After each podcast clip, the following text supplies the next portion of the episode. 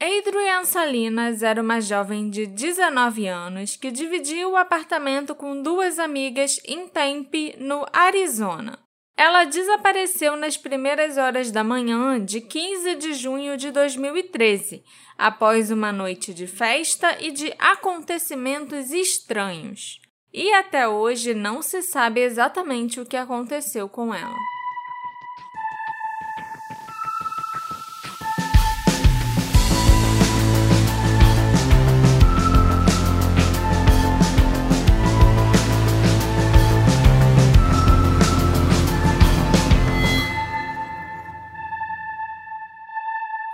Olá, queridos ouvintes! Tudo bem com vocês? Eu sou a Marcela, a host desse podcast, e hoje eu quero te dar as boas-vindas ao novo episódio do Detetive do Sofá. E dessa vez é novo mesmo, pode confiar. Nós já acabamos o caso da Madeleine McCann, finalmente, graças a Deus. Eu espero que vocês tenham gostado. Mas hoje nós vamos falar sobre uma mulher, a Adrienne Salinas, que desapareceu e provavelmente foi assassinada em 2013. Caso recente, do jeito que o Alexandre gosta. É importante a gente dizer que a gente está gravando esse episódio antes de oficialmente lançar a parte 3. Então a gente só sabe como estão vocês depois da parte 2 e como é. estão nossos apoiadores depois de ouvirem a parte 3. E por enquanto a reação tem sido boa, né? Vamos ver quando o episódio 3 lançar oficialmente, que para vocês vai ter sido semana passada, pra gente é amanhã, né? Isso. Então tem isso aí, a gente não sabe como vocês receberam a parte 3, espero que tenham gostado. Mas tenho a impressão que muita gente conheceu os episódios, muita gente conheceu o Detetive do Sofá nessa, nesses episódios da Madeline que a gente fez, uhum. né? Então, se você está aqui e conheceu pela Madeline e está ouvindo os episódios, seja bem-vindo. Espero que você goste dos episódios. E você, novo ouvinte, e também todos os outros ouvintes, deve saber uma coisa muito importante, que é esse podcast só existe graças à contribuição generosa dos nossos apoiadores. São eles que garantem que essa máquina aqui funciona, essa máquina que eu digo a Marcela, máquina de fazer episódios e fazer pesquisa que vocês gostam.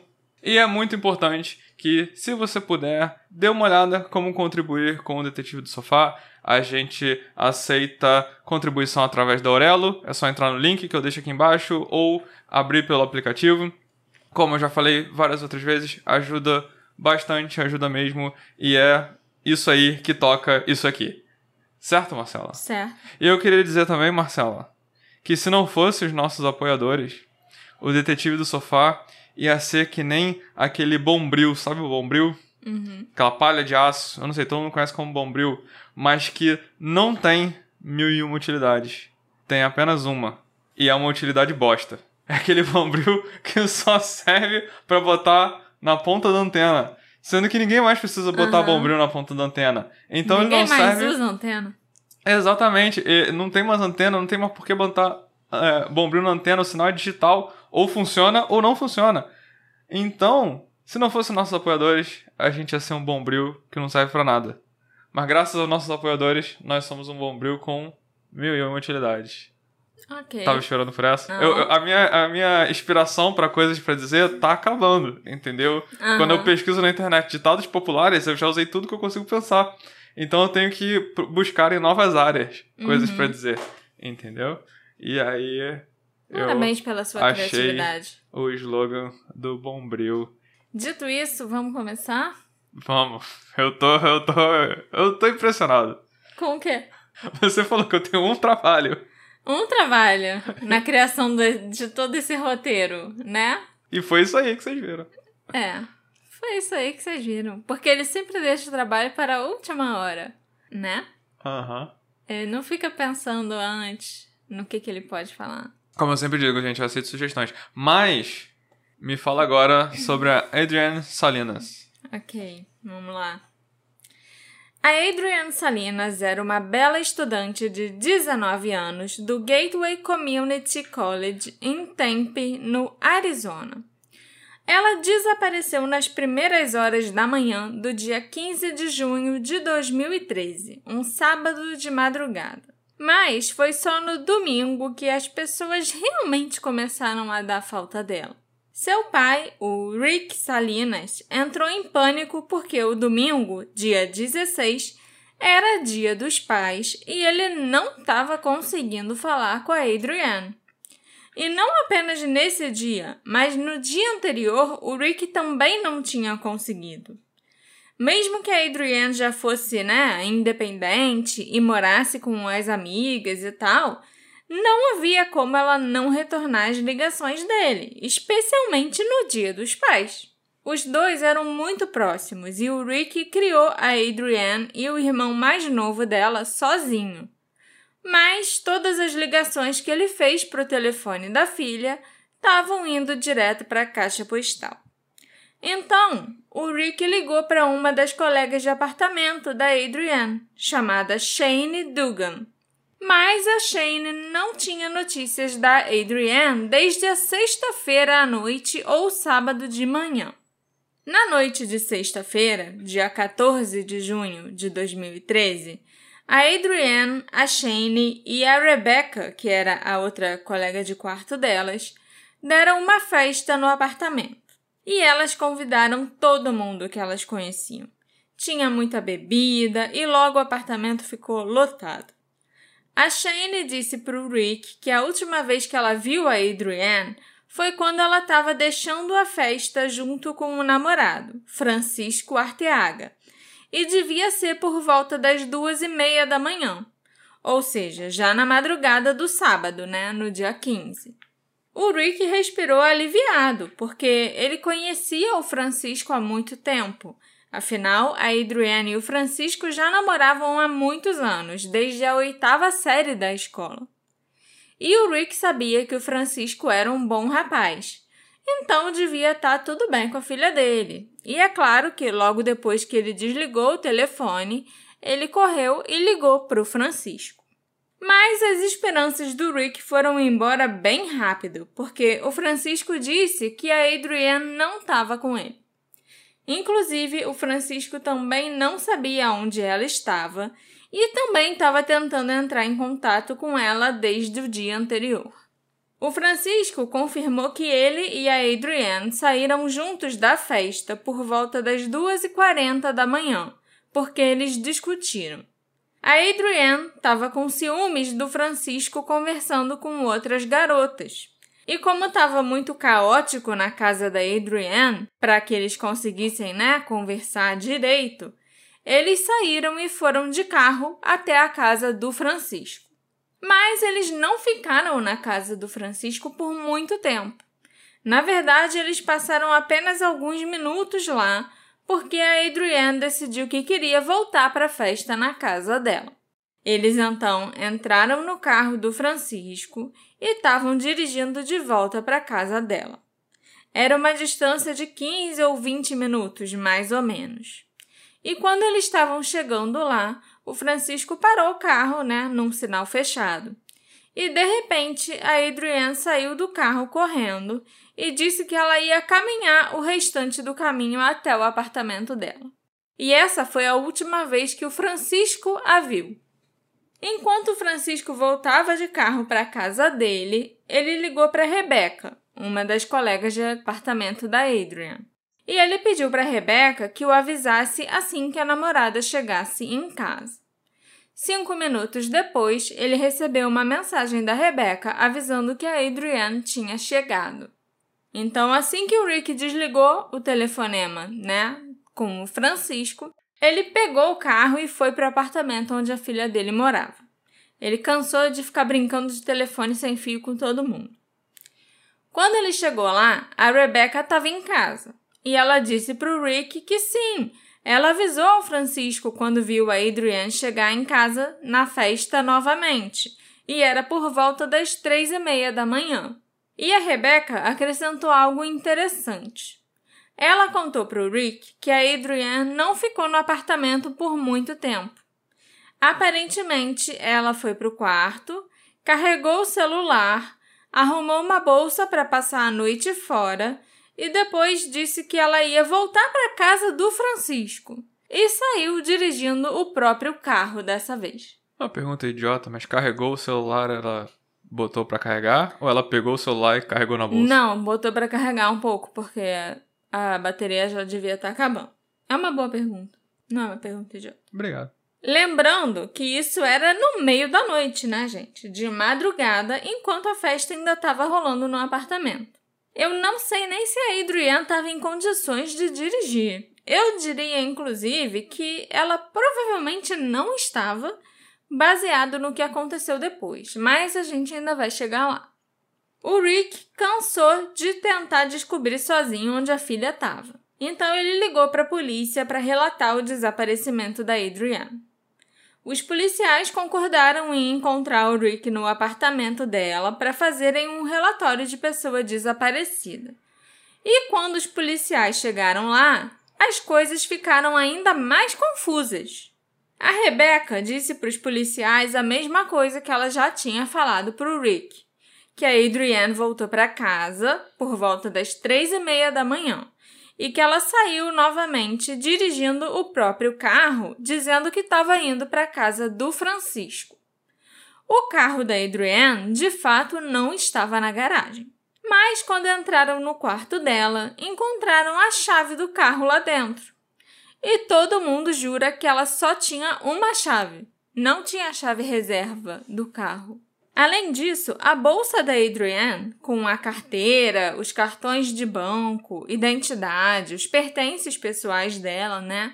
E até as roupas que ela tinha separado para passar a noite na casa do Francisco, também estavam dentro do quarto. Até a carteira de motorista tinha ficado na bolsa. Também havia roupas jogadas no chão que as duas colegas de quarto dela identificaram como sendo as mesmas roupas que a Adrienne estava usando naquela noite, de sexta para sábado. E elas não viram a Adrienne trocar de roupa em momento algum. A Rebecca até garantiu que quando ela viu a Adrienne sair, a amiga ainda estava usando a mesma roupa. Então, o que estava acontecendo ali? A gente só pode concluir que, em algum momento, a Adrienne voltou ao apartamento mais uma vez. Talvez ela tenha percebido que esqueceu alguma coisa importante e voltou para pegar e aí resolveu trocar de roupa antes de sair novamente, sei lá. Mas ela acabou deixando a bolsa e as chaves no quarto. A polícia começou a investigar e no domingo mesmo eles já descobriram que uma ligação para emergência tinha sido feita na noite do desaparecimento, por volta das 3h45 da manhã. Essa ligação poderia ser a chave para encontrar a Adrienne. Uma mulher ligou para o 911 para relatar que um carro estava dirigindo de forma muito irregular. O tal carro tinha dado uma fechada nela e passou por ela em alta velocidade numa curva fechada e bateu no canteiro central. Dois dos pneus do carro estouraram. Então a mulher parou e foi verificar como estava o motorista, porque ele ou ela poderia ter se ferido nesse acidente. Mas antes que a mulher conseguisse chegar perto do carro, o motorista simplesmente saiu em disparada, com os pneus estourados mesmo. A descrição do carro que a mulher forneceu na ligação para emergência, assim como o número da placa que ela tinha anotado, correspondiam ao veículo da Adrienne. Então a questão agora era onde estava o carro, porque a chave dele a gente sabe que estava no quarto da Adrienne. E o acidente teria acontecido logo depois que ela saiu de casa com a bolsa e tal, dizendo para Rebeca que estava indo para a casa do Francisco. O carro foi encontrado no domingo à noite pelo Rick e pelo Francisco, que ficaram dirigindo pelas proximidades procurando por algum sinal da Adrian ou do carro dela. Ele estava apenas a alguns quarteirões do apartamento onde a Adrian morava. Os investigadores examinaram o carro na segunda-feira de manhã. A teoria era que depois que ela bateu com o carro e os pneus estouraram, ela tentou continuar dirigindo, mas não conseguiu mais. Então, a Adrienne teria abandonado o carro e voltado para o seu apartamento a pé.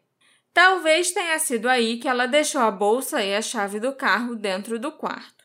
Nós só podemos especular, porque nenhuma das colegas de quarto a viram voltar para casa mais uma vez, trocar de roupa e muito menos sair de casa por uma terceira vez. A Rebecca e a Shane já deviam estar tá dormindo quando isso aconteceu e a festa já tinha acabado. Os investigadores examinaram e fotografaram o carro, mas eles não o apreenderam nem o processaram em busca de evidências forenses. Eles só fizeram um exame superficial. E como não existia nenhuma evidência de crime, eles anotaram tudo que tinha dentro do carro, tiraram fotos e o liberaram para a família. Havia um notebook e um BlackBerry, provavelmente o BlackBerry da Adrienne, no banco do motorista. Esses dois itens, que eram as coisas mais importantes que havia no carro, não foram analisados pela polícia. Só falar uma parada, você às vezes gosta de explicar o que, era uma câmera fotográfica com filme, não sei o que, não sei o que lá. Eu acho que de todas as coisas, talvez explicar um que é um BlackBerry porque foi uma moda que chegou eu e já passou. Um Blackberry. Eu tive uma imitação de Blackberry da Motorola.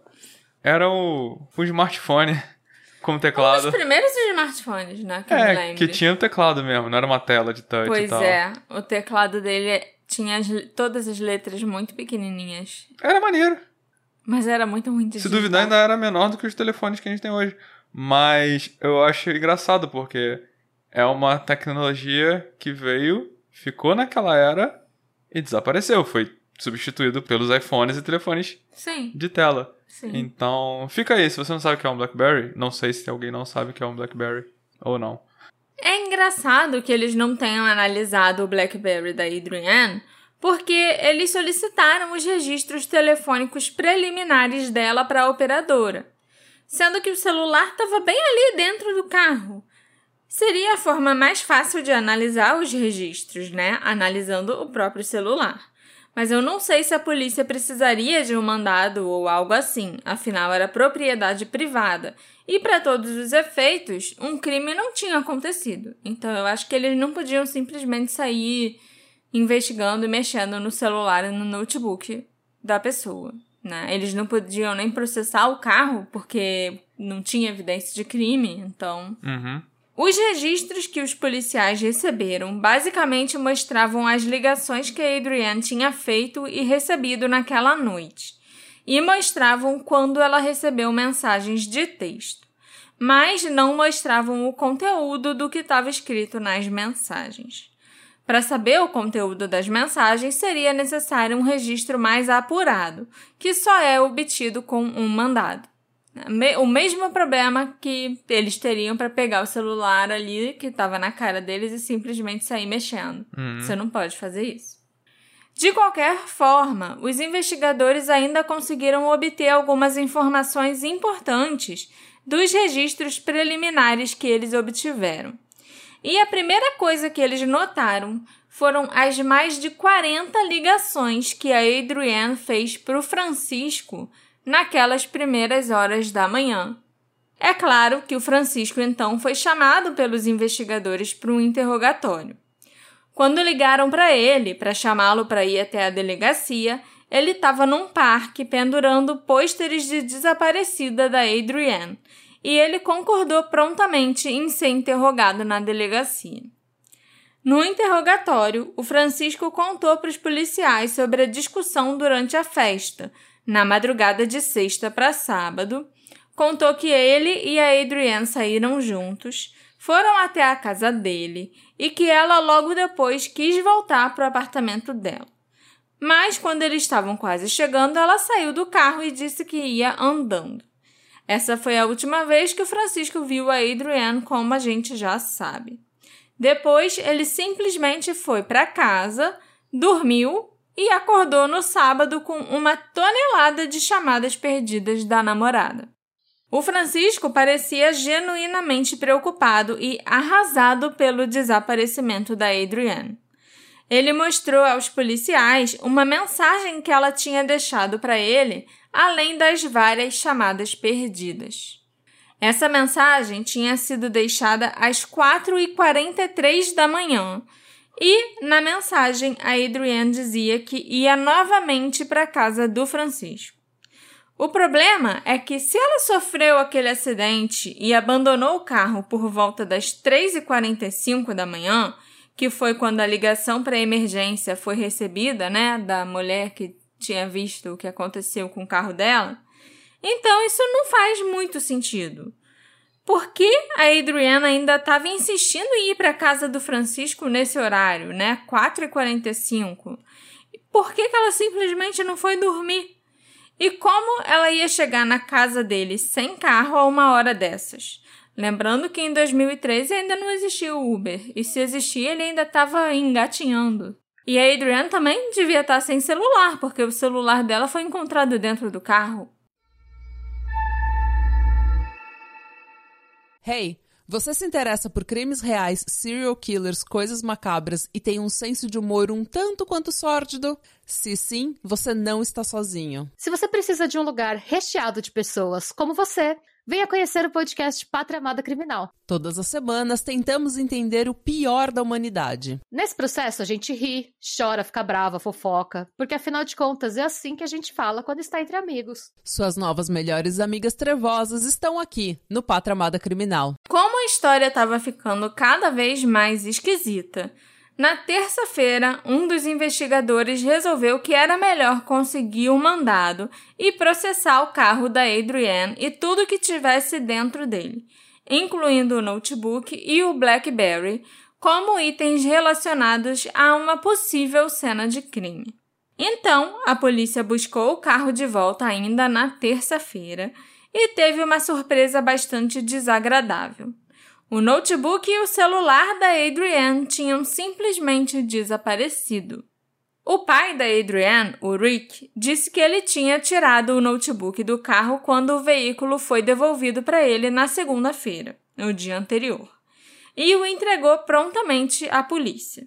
Mas ele não viu o BlackBerry dentro do carro quando ele pegou o notebook.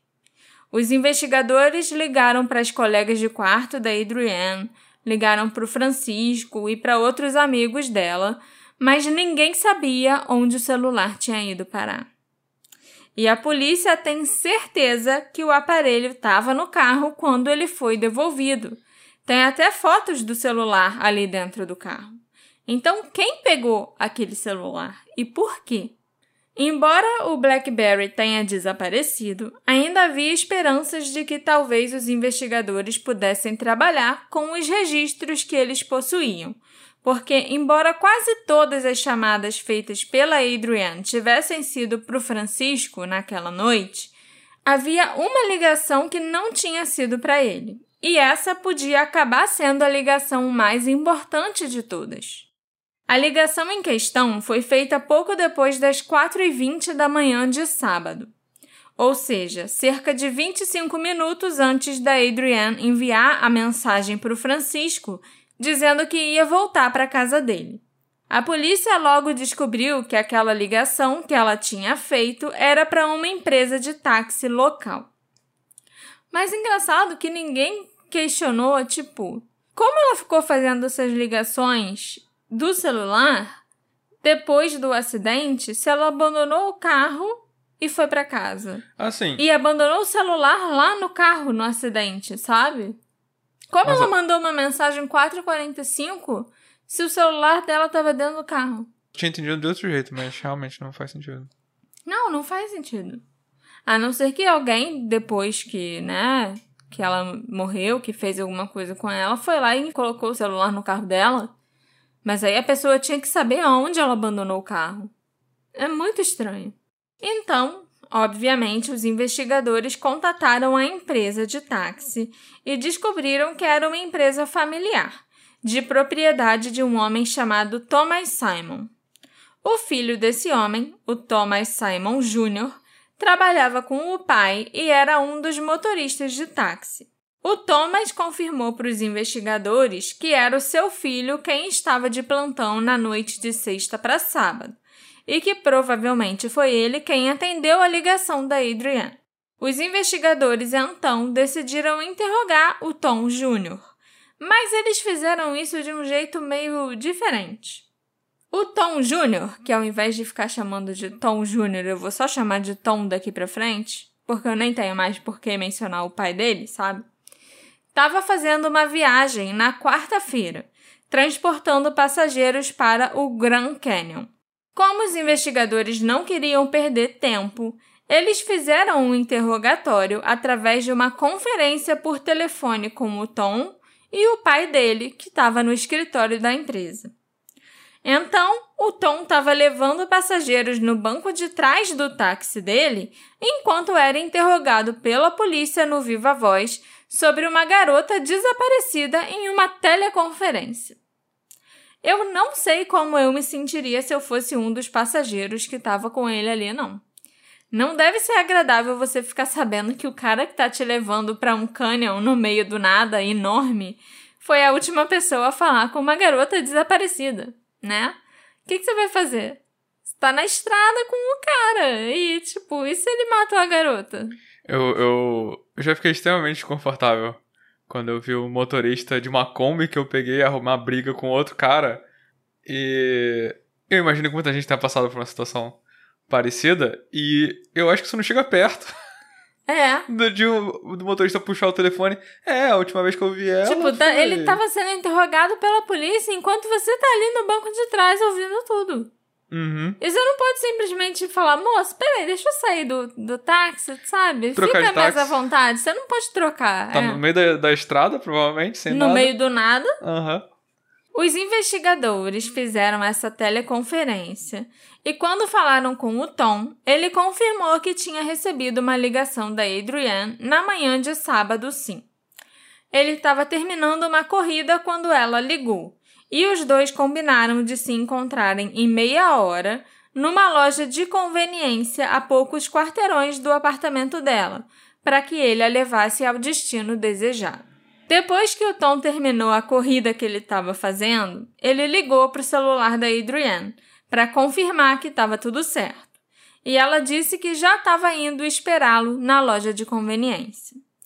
Eu presumo que ela ainda devia estar em casa, né? E quando o Tom ligou para confirmar a corrida e dizer que estava por perto, ela saiu do apartamento e foi andando para o local combinado. Ou será que ela estava no carro dela ainda? É, isso é difícil de. Não dá para saber, pois é. Quando o Tom chegou na loja de conveniência, poucos minutos depois de falar com a Adrienne no telefone, ela ainda não estava lá. Então, ele parou o táxi, esperou um pouco, tentou ligar para ela, mas a Adrienne não atendeu. O Tom continuou esperando, saiu do táxi para esticar as pernas e fumar um cigarro enquanto esperava pela passageira. Ele tentou ligar para ela mais uma vez e nada. Depois de esperar cerca de 10 a 15 minutos, ele percebeu que devia ter levado um bolo. A Adrian podia ter mudado de ideia ou até ter pegado outro táxi na rua enquanto andava até ali a loja de conveniência. Então o Tom foi embora. Ele dirigiu até a casa do pai para deixar o dinheiro das corridas daquela noite, como ele normalmente fazia, e depois foi para a própria casa para dormir. Os registros telefônicos da Adrienne corroboram as informações dadas pelo Tom. Além disso, a loja de conveniência tinha câmeras de segurança em torno de toda a loja e no estacionamento, onde o Tom ficou parado no táxi esperando a Adrienne. Os investigadores obtiveram as filmagens e viram que ele estava dizendo a verdade. Dava para ver nas imagens o Tom ali parado, aí ele fica sentado dentro do táxi um tempo, ele sai, dá uma voltinha e fuma um cigarro, entra no táxi de novo, espera mais um pouco e vai embora. E realmente não tem nem sinal da Adrienne por ali. Essa pista parecia tão promissora, né? Mas acabou sendo um beco sem saída. Ou será que não? Ou será que não? Alguns dias depois do interrogatório do Tom e do pai dele, né, pela teleconferência, um dos passageiros que estava no carro, sendo levado para o Grand Canyon pelo Tom, Extremamente desconfortável. sim, entrou em contato com a polícia. Ele precisava contar sobre um comportamento perturbador que ele notou após o Tom ter desligado o telefone. Aparentemente, o Tom ficou super estressado depois de ter falado com a polícia. Mas até aí tudo bem, porque eu acho que deve ser normal você ficar estressado quando você descobre que foi a última pessoa que falou com alguém que desapareceu, né? Mas não foi só isso. Assim que a teleconferência com a polícia acabou, o Tom parou o carro no acostamento, saiu de dentro dele e abriu a mala do carro. Nisso, se eu sou o passageiro, eu aproveitava para sair do carro e correr dali. Mas não, os passageiros ainda ficaram dentro do carro. Não, porque os passageiros estavam todos juntos. Até agora nada de estranho aconteceu, né? Sim, ok, né? O Tom começou a vasculhar o porta-malas. Enquanto ele fazia isso, o passageiro relatou que o Tom pegou uma serra de lá de dentro e começou a resmungar para si mesmo, dizendo algo como: Ei, como isso foi parar aí? E o mais estranho de tudo é que o passageiro disse para os investigadores que ele e os dois amigos que também estavam no táxi tiveram a impressão de que o Tom realmente ficou surpreso e perturbado quando ele encontrou aquela serra no porta-malas dele. Eles não acharam que o Tom estava mostrando aquela serra para eles no meio do nada para ameaçá-los, para eles ficarem quietos ou algo do tipo, que é o que eu imaginaria mas que o Tom realmente apenas ficou surpreso. Mas é claro que chamou a atenção da polícia e dos passageiros o fato do Tom ter ido checar o porta-malas do carro logo depois de ter conversado com a polícia por telefone. Por isso, logo depois do relato desse passageiro, os investigadores colocaram o Tom sob vigilância e, alguns dias depois, o pediram que fizesse um polígrafo o que ele recusou, dizendo que não confiava nessas coisas. Tá certo, Tom? Ele também arranjou um advogado, que o aconselhou a não cooperar mais com as investigações. Para não deixar que o Tom se livrasse de possíveis evidências ou algo assim, os investigadores conseguiram mandados de busca para investigar a casa dele, o táxi e para coletar o DNA do Tom. Parece estranho você querer coletar o DNA de um suspeito no caso de uma pessoa desaparecida, mas a polícia só estava se precavendo caso encontrasse alguma evidência forense no carro do Tom ou da própria Adrienne. E também, é claro, caso um dia ela fosse encontrada morta. Mas nada foi encontrado no apartamento ou no táxi do Tom que pudesse ligá-lo a Adrienne e também não encontraram nenhuma evidência de que ele tivesse feito qualquer tipo de limpeza para se livrar de provas. Inclusive, o Tom parecia ser bastante bagunceiro. E a casa e o carro dele estavam bem, né, bagunçados e cheio de tralha e tal. O que foi estranho é que os policiais não encontraram a tal serra vista pelos passageiros no táxi ou na casa do Tom. Talvez disso ele tivesse se livrado. Os passageiros não viram ele jogar a serra fora naquele momento, mas ele pode ter feito isso depois, ou na volta em algum momento quando ninguém estava olhando. A polícia deixou o Tom ir para casa, né, depois de coletar o DNA dele, e também o tiraram da vigilância. Mas o Tom acabou voltando ao radar deles duas semanas depois, quando os investigadores receberam outra dica sobre esse cara. Pô, eu já tava até pensando. Imagina se o cara, sei lá, só não ficou tão estressado de ter que falar com a polícia, precisou parar o carro para descansar, para não continuar dirigindo. Falou qualquer merda, abriu o porta-mala porque tinha que fazer alguma coisa, tinha que fingir que tava fazendo alguma coisa, tava com o passageiro. Falou qualquer merda e deu uma impressão muito errada do que Sim. pode ter acontecido. Mas aí você me falou que agora ele chamou a atenção de novo. Por quê?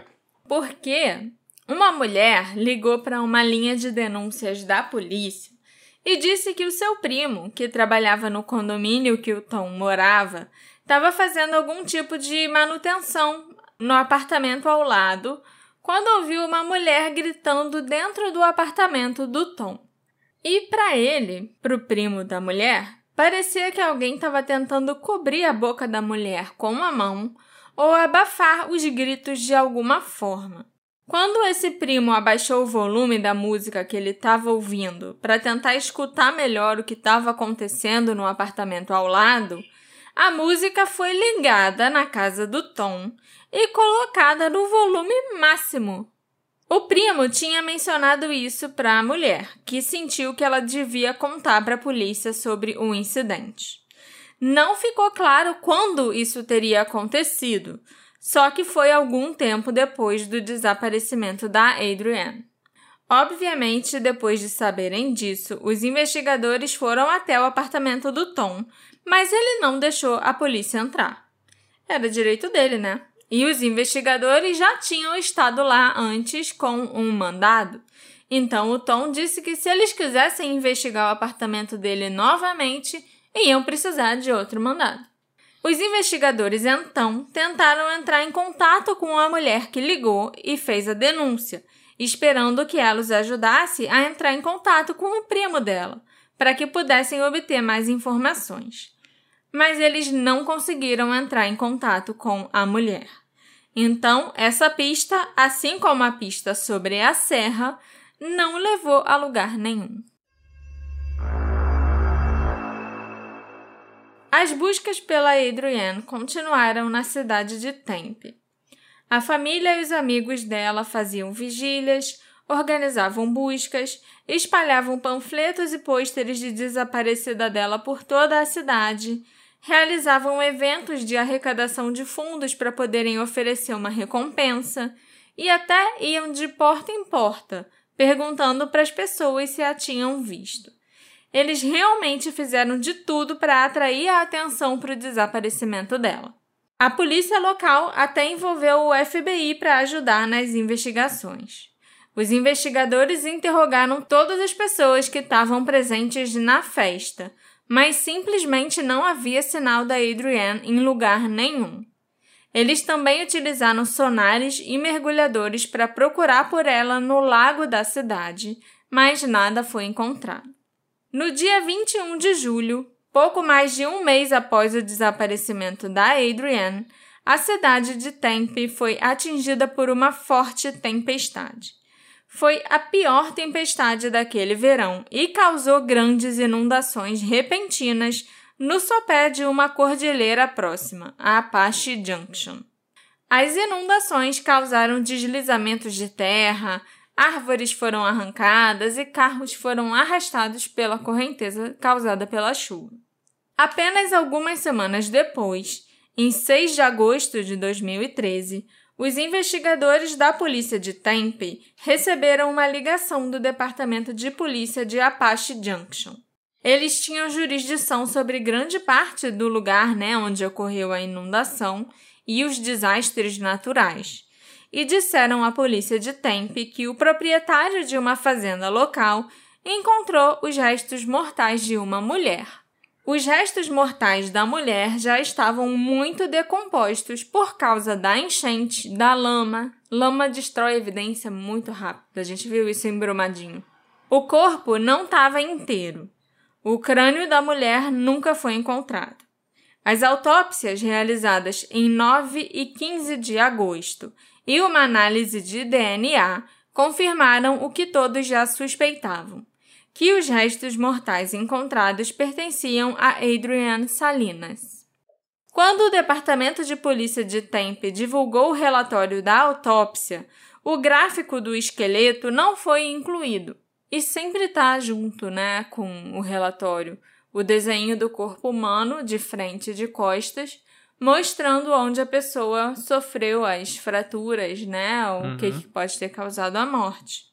Conforme relatado no New York Times, muita pele e tecido ressecados estavam presentes, assim como uma pequena mecha de cabelo aderida ao que parecia ser a pele ressecada do pescoço. As informações divulgadas nos relatórios da autópsia não incluíam nenhuma informação sobre crânio, mãos ou roupas. Na verdade, o laudo da autópsia indicou especificamente que a Adrienne foi identificada através do tórax, entre o pescoço e o abdômen, além da identificação por DNA. As informações faltantes podem sugerir que ela foi decapitada por um perpetrador ou pelo processo natural de decomposição e exposição aos elementos, bem como pela potencial ação de animais. O patologista forense que realizou a autópsia não foi capaz de determinar a causa da morte e a classificou como indeterminada. Nunca ficou totalmente claro quando que os investigadores passaram a classificar o caso da Adrienne como um homicídio. Algumas fontes dizem que foi logo no dia 15 de agosto e outras que foi alguns dias depois. A polícia acredita que o corpo da Adrienne Salinas foi jogado em outro lugar e posteriormente levado rio abaixo até próximo ao local onde ela foi encontrada. Ela também pode ter sido enterrada perto da montanha e o corpo pode ter vindo à tona por causa das inundações e deslizamentos. Os investigadores investiram recursos nesse caso do mesmo nível que são dedicados a uma investigação de homicídio. Desde que o corpo foi encontrado, eles enviaram mais de 100 pessoas para fazer buscas num trecho de 6 quilômetros, na área onde a Adrienne tinha sido encontrada, que ainda estava toda cheia de lama. Segundo uma reportagem da jornalista Catherine Holland, as buscas tiveram que ser canceladas devido ao calor excessivo e ao encontro com inúmeras cascavéis. Caraca. E o pior é que essas buscas não conseguiram encontrar mais restos mortais, roupas ou nada da Adrienne, e não deram mais informações sobre o seu desaparecimento e sua morte. Não foi possível determinar com exatidão há quanto tempo a Adrienne já estava morta. Mas o patologista forense descobriu que a condição dos seus restos mortais era consistente com o tempo em que ela esteve desaparecida. Então, é possível que ela tenha ficado viva por algum tempo após o seu desaparecimento, mas com certeza não mais do que algumas horas. É claro que o relato dos gritos vindo do apartamento do Tom é algo que os investigadores não podiam ignorar. Em algum momento, eles obtiveram registros telefônicos do Tom da época do desaparecimento da Adrienne. Nós sabemos que eles já tinham uma boa ideia das interações dele com ela naquela noite pelos registros telefônicos da própria Adrienne, mas eles esperavam descobrir mais através dos registros do Tom. Será que ele tinha ligado para mais alguém depois de falar com a Adrienne pela primeira vez? Houve alguma atividade incomum no celular dele após o desaparecimento dela? e teve algo que se destacou imediatamente para os investigadores. Na manhã de sábado, a manhã do desaparecimento da Adrienne, mais ou menos na hora em que o Tom disse que foi para casa dormir, ele desligou o celular e passou as próximas 12 horas com o telefone desligado. Claro que isso pode não ser estranho para algumas pessoas, mas todos nós temos os nossos hábitos e nossas rotinas e isso não fazia parte dos hábitos do Tom. Ele raramente desligava o celular, e quando acontecia dele ficar sem bateria, ele o ligava pouco tempo depois de dar uma carga. Mas naquele dia específico, ele desligou o celular e passou o dia todo com ele desligado. Mas, por mais suspeito que isso seja, e por mais suspeito que o próprio Tom seja, os investigadores não tinham nenhuma evidência contra ele. Em fevereiro de 2015, os investigadores receberam outra dica. E dessa vez não era sobre o Tom. Olha só que avanço. Essa nova pista veio de um homem chamado Kim Azaria, que acreditava que a polícia devia investigar o seu amigo, ou ex-amigo, que era um assassino chamado Brian Patrick Miller. Talvez vocês já tenham ouvido falar dele pelo apelido que ele tinha, né? Que era The Zombie Hunter. Sim, o caçador de zumbis. Ok. O Brian Patrick Miller cultivou muitas identidades excêntricas nos seus perfis de mídias sociais. Ele era um homem obcecado por steampunk e RPGs conhecido localmente por dirigir uma viatura policial desativada e se autodenominar o caçador de zumbis. O carro dele era todo personalizado, como o de um caçador de zumbis. Tinha isso escrito no carro. E ele vivia fantasiado quase que o tempo todo, com uma estética bem steampunk. Ok. Porque eu não consigo imaginar alguém pegando steampunk pra viver. Pra mim, steampunk é só um estilo de arte. Não, o cara pegou isso pra vida dele. O Brian também era um assassino acusado de esfaquear violentamente, agredir sexualmente e matar duas jovens mulheres. Em 3 de outubro de 2022, o julgamento por assassinato do Brian começou. Ele se declarou inocente por motivo de insanidade, da decapitação e evisceração da Angela Brosso, de 22 anos, e do assassinato por esfaqueamento e mutilação de Melanie Bernas, de 17 anos. Elas foram mortas com 10 meses de diferença e cada uma foi sequestrada enquanto andava de bicicleta ao longo de um canal de North Phoenix em 1992. De acordo com as postagens no Facebook do Brian, ele estava na festa de um amigo na cidade de Tempe no sábado, dia 15 de junho de 2013, bem perto de onde a Adrienne desapareceu. Num artigo intitulado Gone by Dawn: The Disappearance of Adrienne Salinas, o Kim Azaria, que fez a denúncia para a polícia sobre o Brian, disse que o Brian não apenas estava nessa festa a menos de um quilômetro da casa da Adrienne, mas que ele ainda planejava fazer uma caminhada matinal. O próprio Brian também postou essa informação no Facebook. Então, ele estava circulando na vizinhança da Adrienne, mais ou menos no mesmo horário em que ela saiu do apartamento para ir até a loja de conveniência encontrar o taxista. Uma coisa que eu ainda não mencionei para vocês é que uma câmera de vigilância capturou a imagem de uma mulher parecida com a Adrienne Salinas, andando perto da esquina da rua do apartamento dela. Às 4h52 da manhã, a mulher passou por um estacionamento da O'Reilly Auto Parts e foi flagrada pela câmera do local. Os investigadores disseram que a filmagem também mostrou um veículo preto, sedã de quatro portas, passando pelo mesmo local, aproximadamente dois minutos depois da mulher. E o veículo nunca foi identificado. O Brian possuía um Ford Focus cinza escuro e um Escort preto fosco.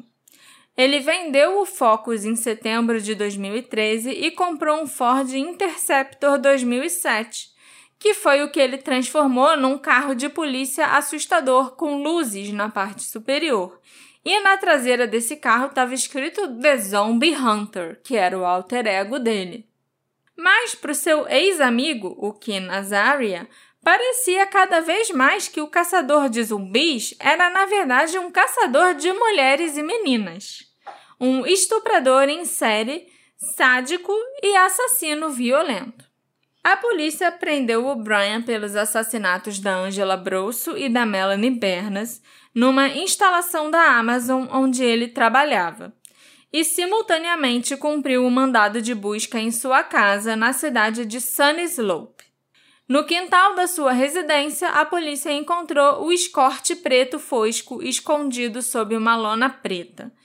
E esse escorte parece com o carro visto na imagem da câmera de segurança que pode ter flagrado a Adrienne. Apenas evidências circunstanciais ligam o Brian Miller a Adrian Salinas. Além do carro parecido e também né, do fato dele estar tá na mesma noite que ela desapareceu numa festa a menos de um quilômetro do apartamento dela, ele trabalhava sazonalmente no Arizona Renaissance Festival, em Apache Junction, perto de onde os restos mortais da Adrienne foram encontrados.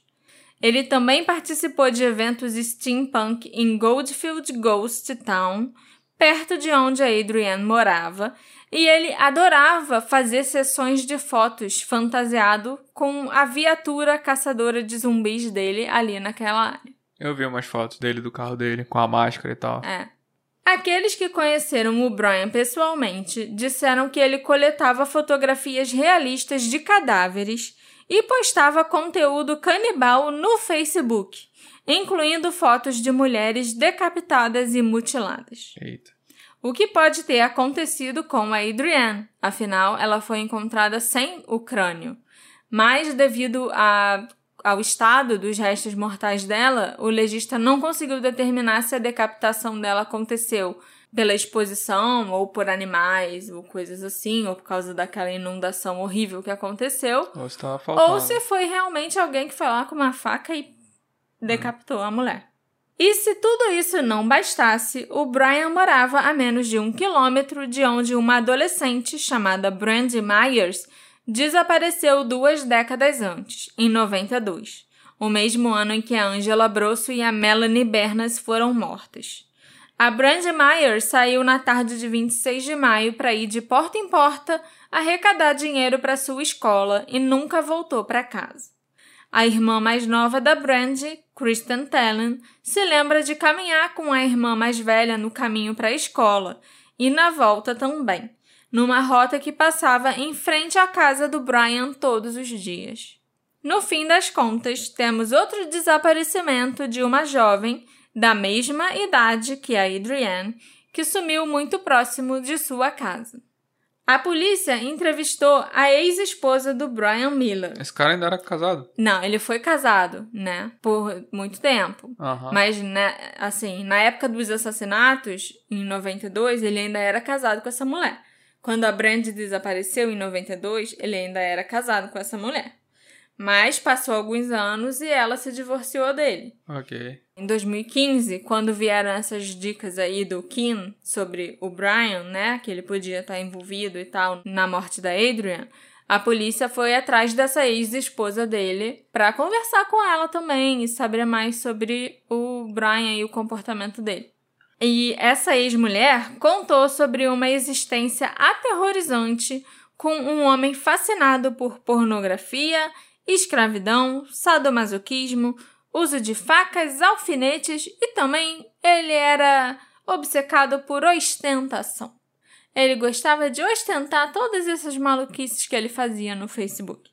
Ela afirmou que o Brian confessou que já havia matado antes e mencionou uma época em que uma menina foi à sua casa para arrecadar dinheiro para sua escola.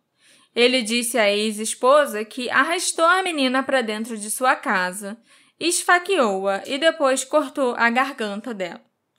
O Brian disse também que desmembrou a menina e a jogou no lixo que foi recolhido no dia seguinte.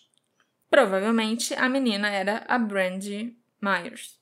Depois de mais de 20 anos evitando a justiça, o julgamento de seis meses do Brian Miller pelos assassinatos da Angela Brosso e da Melanie Bernas terminou com o veredito de culpado, proferido pela juíza do Tribunal Superior do Condado de Maricopa, Suzanne Cohen, e o Brian recebeu a pena de morte.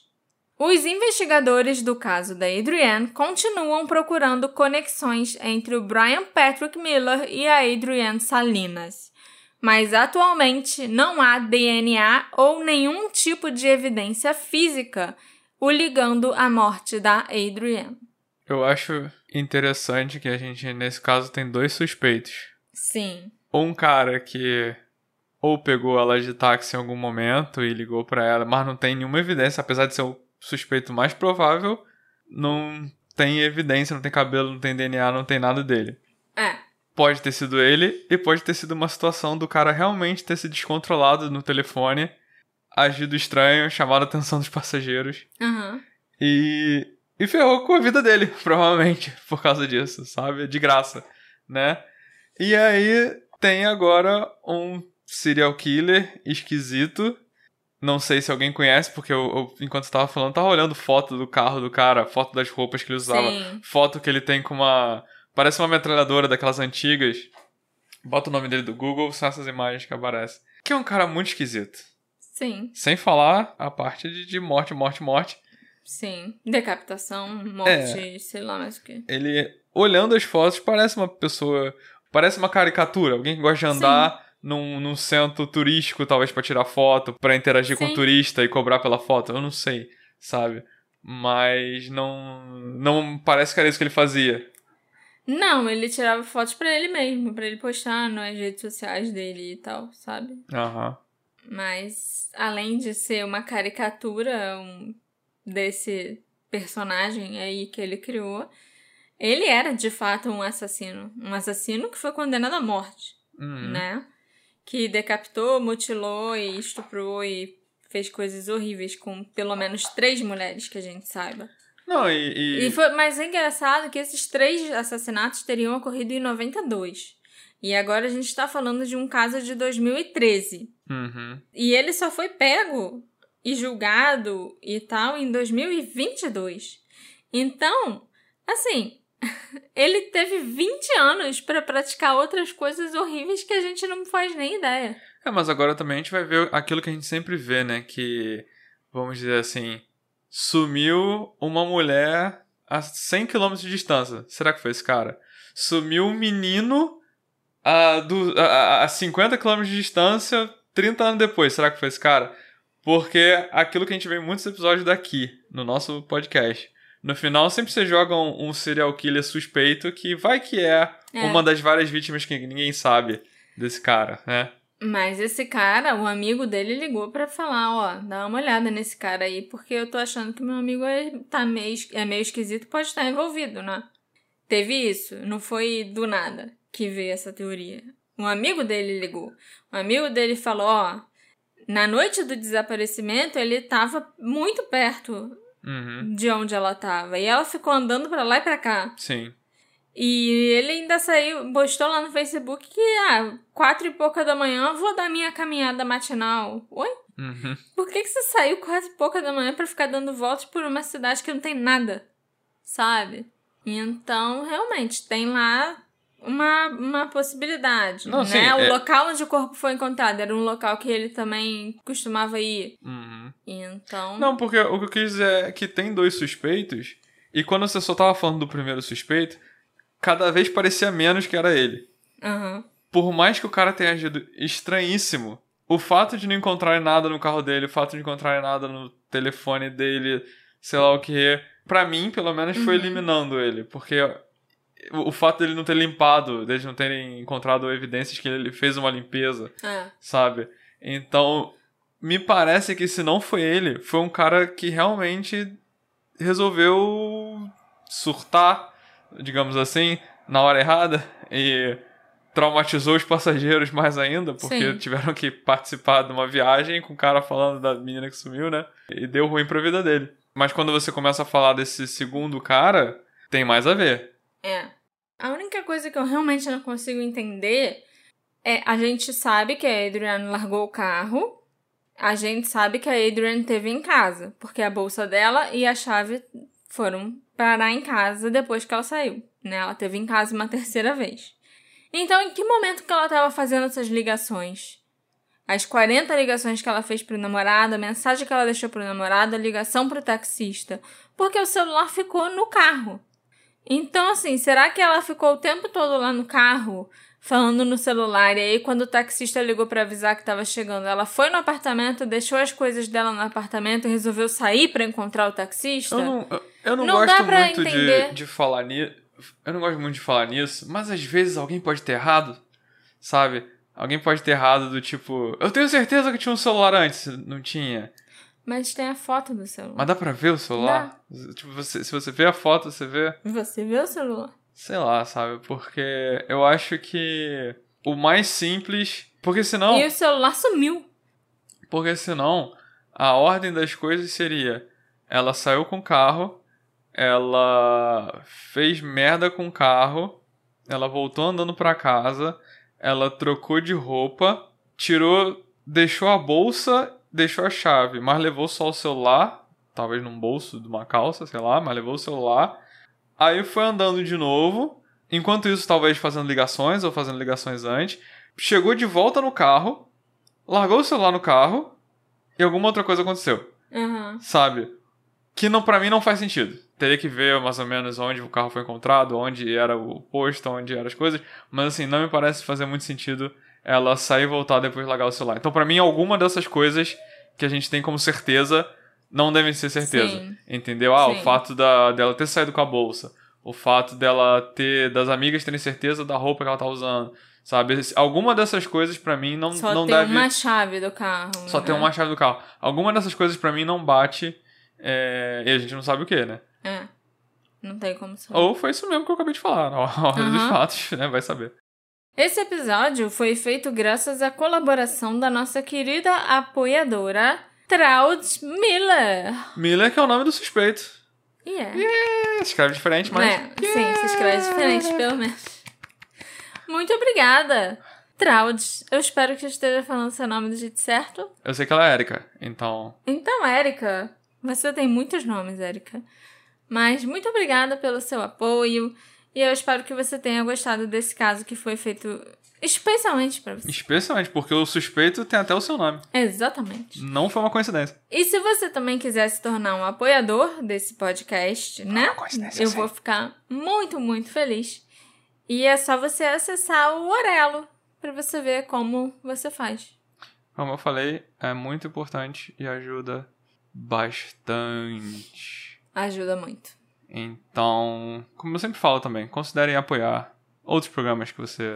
Sim. Talvez o, talvez o Detetive do Sofá não seja o que você esteja afim de botar o seu dinheiro, mas pode ser que tenha outro podcast que você gosta muito e que você quer ver continuar. Então, bote seu dinheirinho porque você não tem ideia como isso ajuda. Com certeza. O que vocês acham que aconteceu com a Adrian? A polícia tá certa em investigar esse caso como um homicídio? E se ela foi assassinada, quem a matou? O taxista Tom ou o assassino condenado Brian?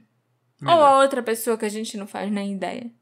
Me encontra nas nossas redes sociais, arroba detetive do sofá, e me conta o que você achou desse caso e desse episódio. A gente se encontra na próxima investigação. Tchau, tchau. Tchau, tchau.